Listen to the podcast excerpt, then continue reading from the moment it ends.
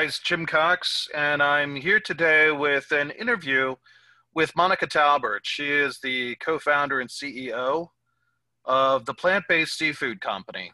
And um, came across, I don't even know how I came across your products, but um, I think it was LinkedIn. LinkedIn, yeah, yeah. And I was intrigued because um, you have a plant based coconut shrimp. And I was intrigued. Ended up um, reaching out and connecting. And in order to, you agreed to do the, the podcast, but uh, what I wanted to do was try out the, try out everything uh, just from a, be able to know what I'm talking about. And so it took a little while, but uh, um, you know, here we are. So, uh, Monica, thanks for taking the time to chat today. Yeah, absolutely. Thanks for having me. No, it's awesome. So, tell us a little bit about yourself and uh, the plant based seafood company. Sure. So I will go ahead and just give you the the full background because it kind of takes that to understand how we got to be selling plant-based seafood to, in this you know today. Mm-hmm. um, so a little bit of background on the company. Uh, the founders which actually happens to be my mom shelly van cleve and myself we're all female family owned company. We started a in the seafood business about 22 years ago. Um, we started off in a tiny little seafood market and over the years, we grew to a larger market. We sold over 300 different varieties of seafood. Um, you know, we had a we added on a restaurant and a, a little retail shop, and we ran that for about 15 years. Um, you know, it was very like close knit in the industry. We knew our our suppliers really well. We even vacationed with our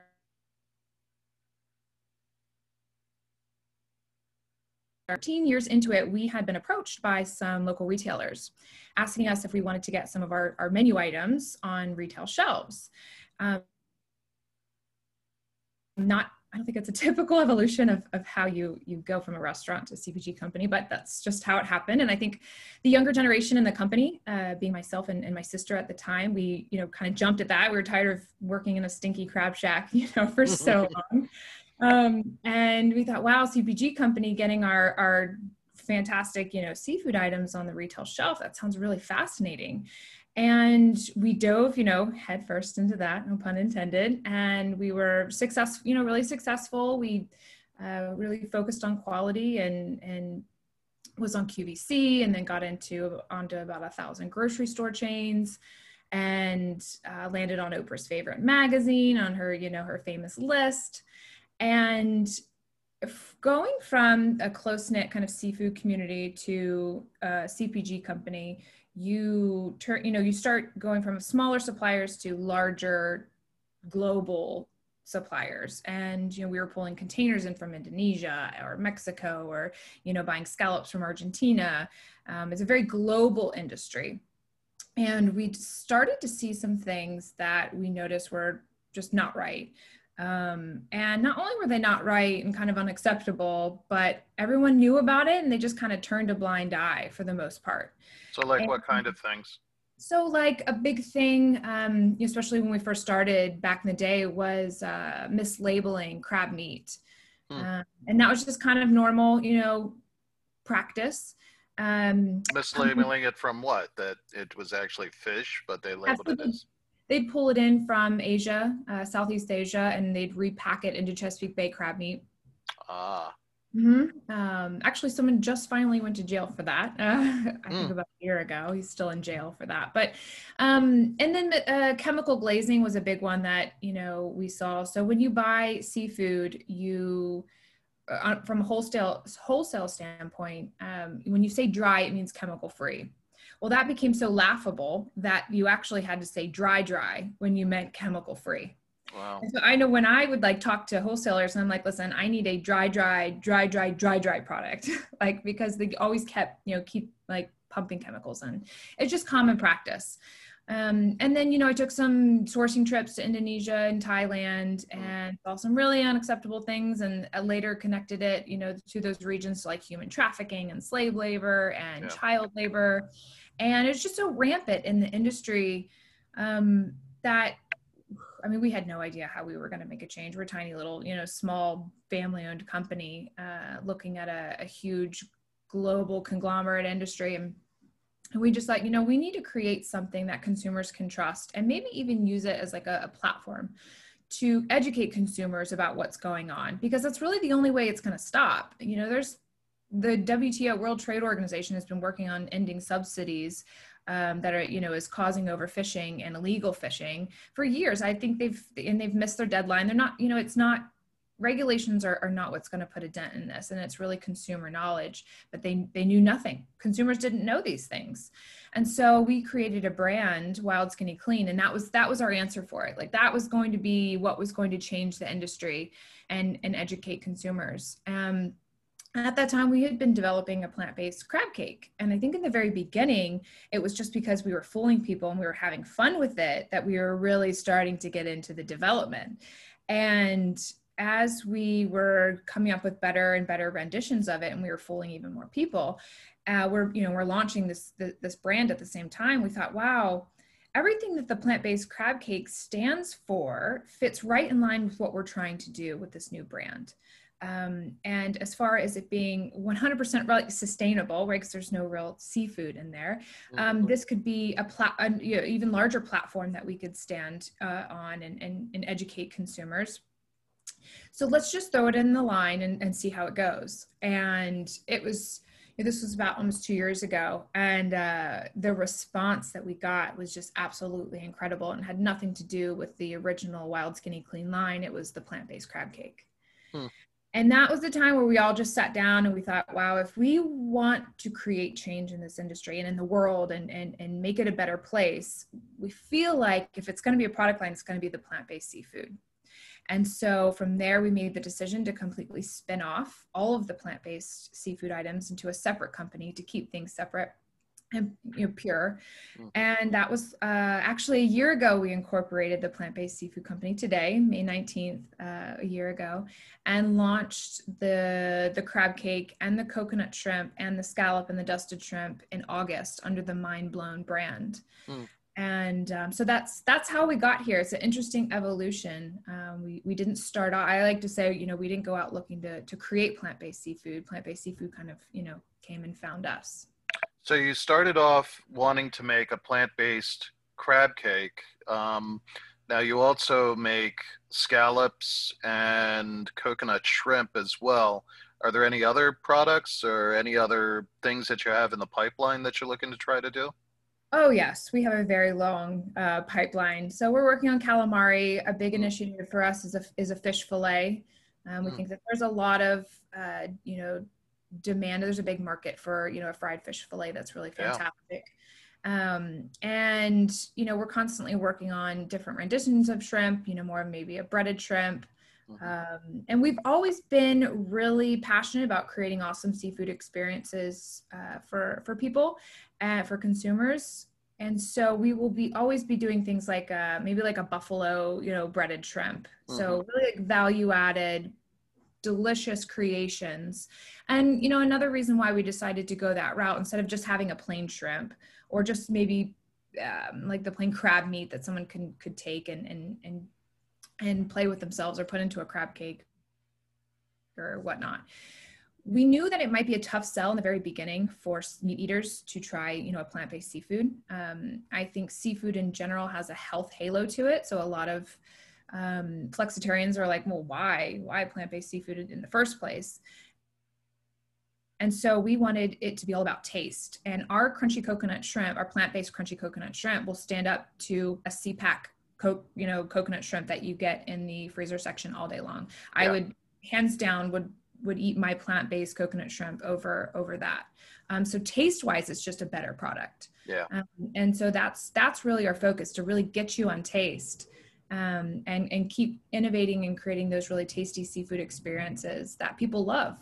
Yeah, no, I uh, completely agree. And you know, myself, I uh, became vegan, I guess, about uh, two or three years ago, probably three years ago at this point. And um, but and I I like shrimp in the past um, before but honestly, even before going vegan, I had stopped eating shrimp because I learned about the chemicals that were being pumped into shrimp.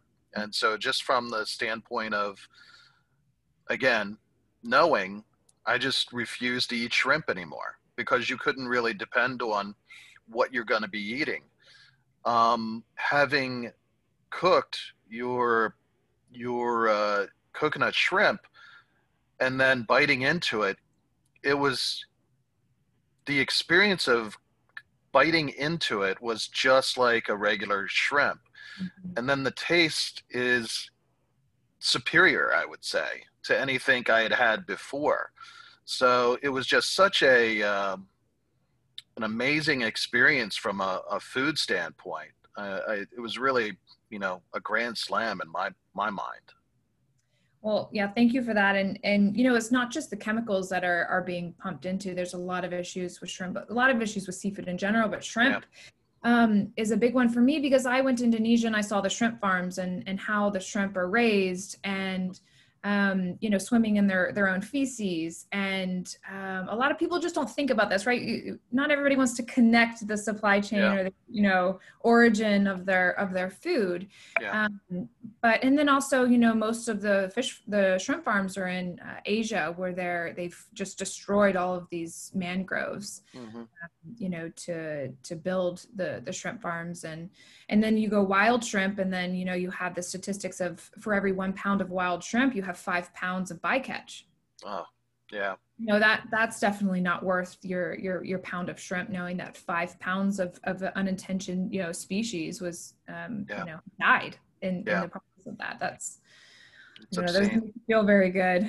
No, no, not at all. So let me ask you, um, in terms of the making of your your various um, products, what is the is it the same plant-based uh, composition at the base of all of them or do you have multiple types of plants that you have to use in order to develop different products yeah so seafood is i mean there's I think two to 300 different sea creatures that you could create, and, and most of them have such different textures. Mm-hmm. Um, yeah. And and so it's a bit difficult. You know, I think doing a, a, meat patty and a meat sausage. I mean, those are two very like very similar, you know, textures, mm-hmm. but doing a scallop and a crab cake are completely different. Yeah, uh, exactly. Calamari. So like our calamari, we're working on, you know, we're using mushrooms. Um, our, our crab cake has artichoke hearts, hearts of palm, green cabbage. Um, and then our our shrimp and our scallop have konjac, which um, you know gives it that that bounce back, that kind of yeah. gelatin bounce back. Um, same with our. What is it? Konjac? I've never heard of that. Root. Yeah, so it's um, typically grown in tropical uh, environments, and it's a it's a root vegetable. And when it's dried in powder form um, and and processed in a certain way, uh, you know, and put into a mold of whatever you know mold that you you, you would like, a scallop mold or, or shrimp mold, it, it becomes like a, a, gelatin, and that's how you get that that bounce back. Mm. Mm-hmm. So when you're looking at using those types of kind of base materials is it is it cost effective like the the process of getting the that particular fruit having it dried going through the molding process like can you make it cost like a cost advantage to do that or is it a, a cost um, overall to the whole process to kind of go those extra steps yeah, that's a great question. It's something we work on a lot. So right now we are we do not have price parity with shrimp mm-hmm. um, or or scallops. Although I I would say we have price parity with high end sustainable maybe shrimp, um, but there's just so much cheap seafood out there um, that you know it that would be hard to to compare or, or, you know get price parity on. And all of our shrimp and scallops and even our, our crab cakes at the moment are all done by hand. Mm-hmm. Um, there's a, a, specific process, and there's a reason why there's not a lot of plant-based seafood companies out there because trying to replicate a, a shrimp or scallop is hard. Yeah, um, and it's a lot of hands-on for us, but and for that it, it is you know costly. But as you know we scale, which you know we have all intentions of doing, um, you know the the price will come down.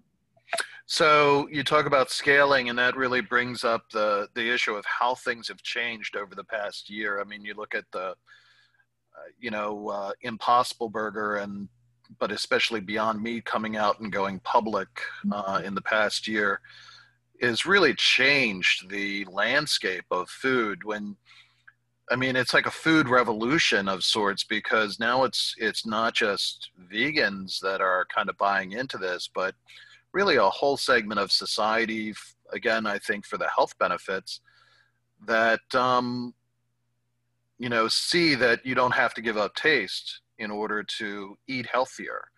Um, what are your thoughts about like this revolution and what you've seen in terms of the people that you talk to? So it's definitely a revolution, a 100% um, it, for plant based in the plant based space. And you know, we were kind of seeing, we were definitely seeing, uh, and why we were creating Wild Skinny Clean years ago, um, a shift in consumer behaviors of how they were looking at their food. Um, you know, looking at it, looking at their food as medicine, wanting to um, decrease their reliance on on prescription medications, and just learning more and being fascinated with how food can help heal or what food does to the body. Yeah. Um, and there's really just this paradigm shift that was happening, but then it was it exploded when COVID hit. Just absolutely exploded. Um, and then you have the game changers and what the health documentaries on Netflix. And so many people I've talked to have attributed that to either them going vegan or just trying plant based. Game changers specifically? Mm-hmm. Game changers. Really? Wow. For a lot of athletes mm-hmm. um, and, and meat eaters, um, you know, my, my father being one of them watched the documentary and, and, you know, has definitely decreased his amount of, of red meat that he eats um, and he's a meat and potatoes guy, you know, born in South mm-hmm. Dakota. Um, I think it definitely changed people's perceptions on things, changed question narratives that they had never questioned before about the mm-hmm. food system. Mm-hmm. And so all of these things, and then now you've coupled all of this with this like generational calling of saving the earth, right? Because this you have this this yeah. climate crisis that we keep talking about, and and everything is is about sustaining what we have, and and um, so I think that those, you know, changes in, in health habits and then also this generational calling of, of doing something to help save the planet or, or to curb climate change, those two things are, are, hand in hand, I think, pushing this, this revolution in, in the plant-based space. That's awesome. That's awesome. Um, let me ask you, uh, with, you mentioned COVID, uh, one of the things that's happened in, a, in terms of economics is, uh, the supply chain for various companies have just totally been wrecked. Um, you're still operating your other um, seafood company. Have you seen that uh, supply chain dire- uh, disruption hit your your regular seafood company and also the plant-based company? Like, how have you? How has your two companies reacted differently to that kind of environment?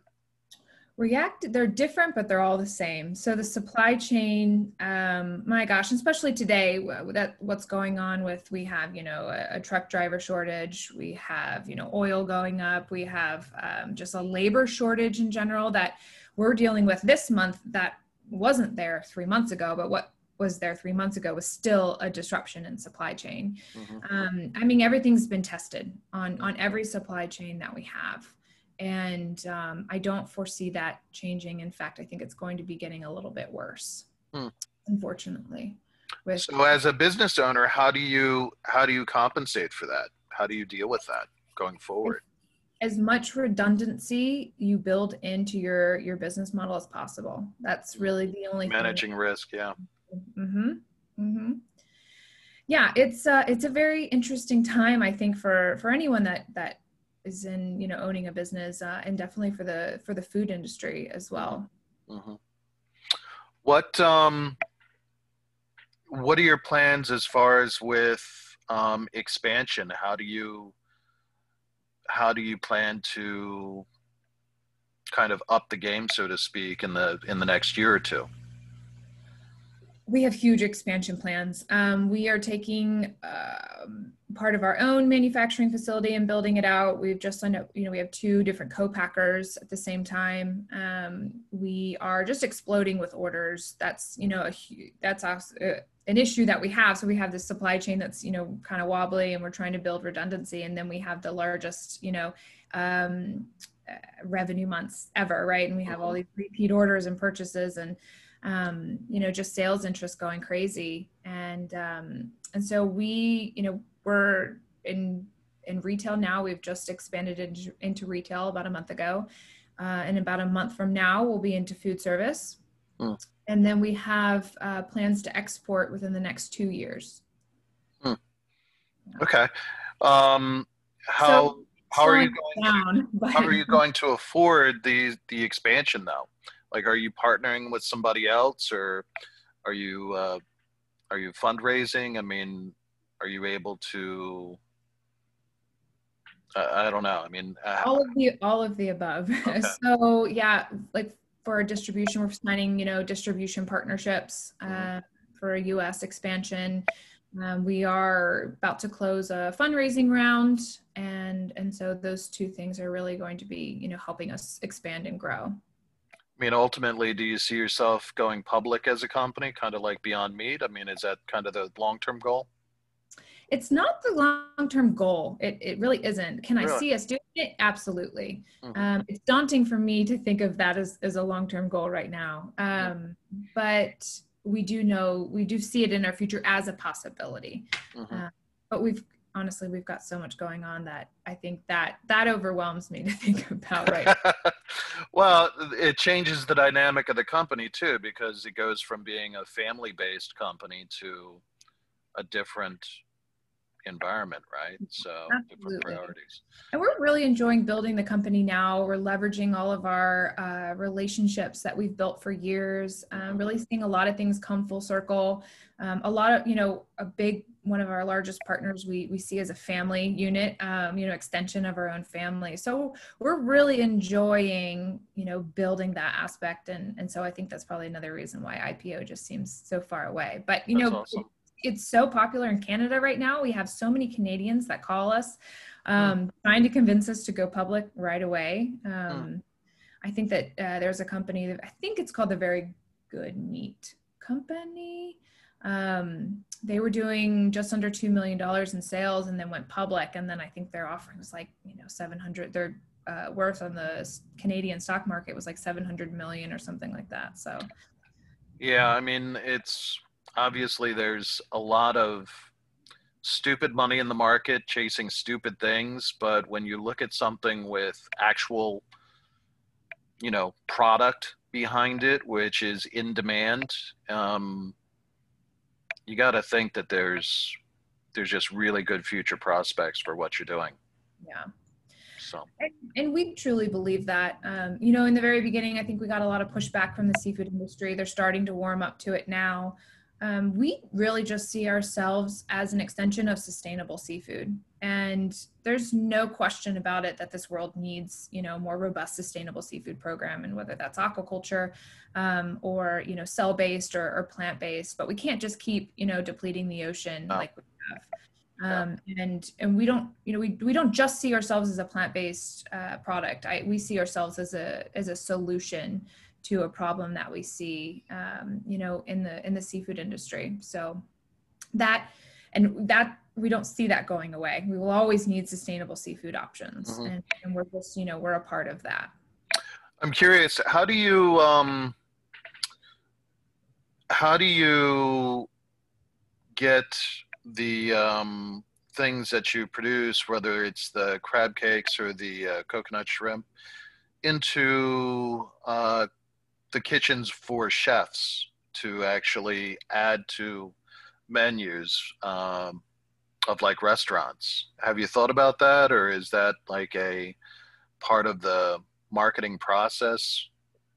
Thought. That's part of our marketing plan. Um, in the very beginning, you know, we launched during COVID, and so food service was not, you know, a priority for us. We were just kind of gonna wait to see how, you know, that the whole situation kind of you know um, kind of fleshed out. And so we were focusing on direct to consumer and retail. It is just now that we're really looking into uh, food service. And we are about to partner with two different restaurant chains in the us um, and then also you know a supplier that you know supplies their restaurants and we'll work with them uh, you know together. But that's just something we're starting to build out now. And we get a lot of chefs that you know request samples and and you know are really intrigued with what's going on and what we're doing.